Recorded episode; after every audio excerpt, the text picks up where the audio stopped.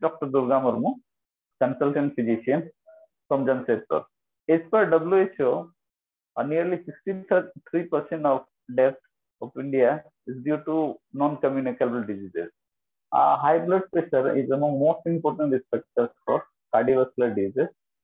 Moreover, it remains poorly controlled due to uh, low awareness, lack of appropriate care, and poor follow-up. In India, prevalence gone up over 30 years to 38% in men and 32% in women uh, for from 29 and 28% respectively.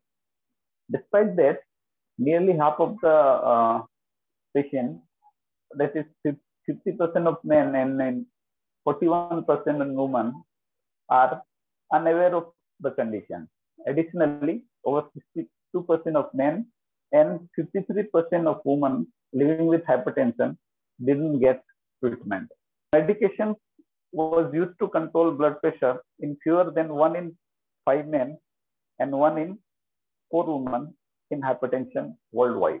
International Society of Hypertension released the ISH 2020 Global Hypertension Practice Guidelines, which includes the optimal and essential treatment paradigm, attempts to address the issue that is uh, resource poor setting. AHA and ACC has released a scientific statement in 2021 offering guidance for the management of stage 1 hypertension among patients with low ASCVD risk. Uh, low risk adults with stage 1 hypertension management should be started with uh, non-pharmacological therapy. And if it remains uncontrolled for three to six months, a pharmacological treatment must be started. Uh, it has been seen in recent uh, studies that metoprolol uh, can reduce the inflammation and respiratory function in people with COVID-19 induced ARDS. It has been seen that uh, you know the trials, like the STEP randomized trial, that lowering uh, systolic systolic blood pressure target down to 110 from 130 mmHg constantly reduce the severe uh, adverse events. Uh, with regards to prognostic value of uh, ambulatory BP monitoring and nighttime BP monitoring, European guidelines on management has uh, given its guideline in 2018 that diagnosis of hypertension should not be dependent on uh, office BP measurement only.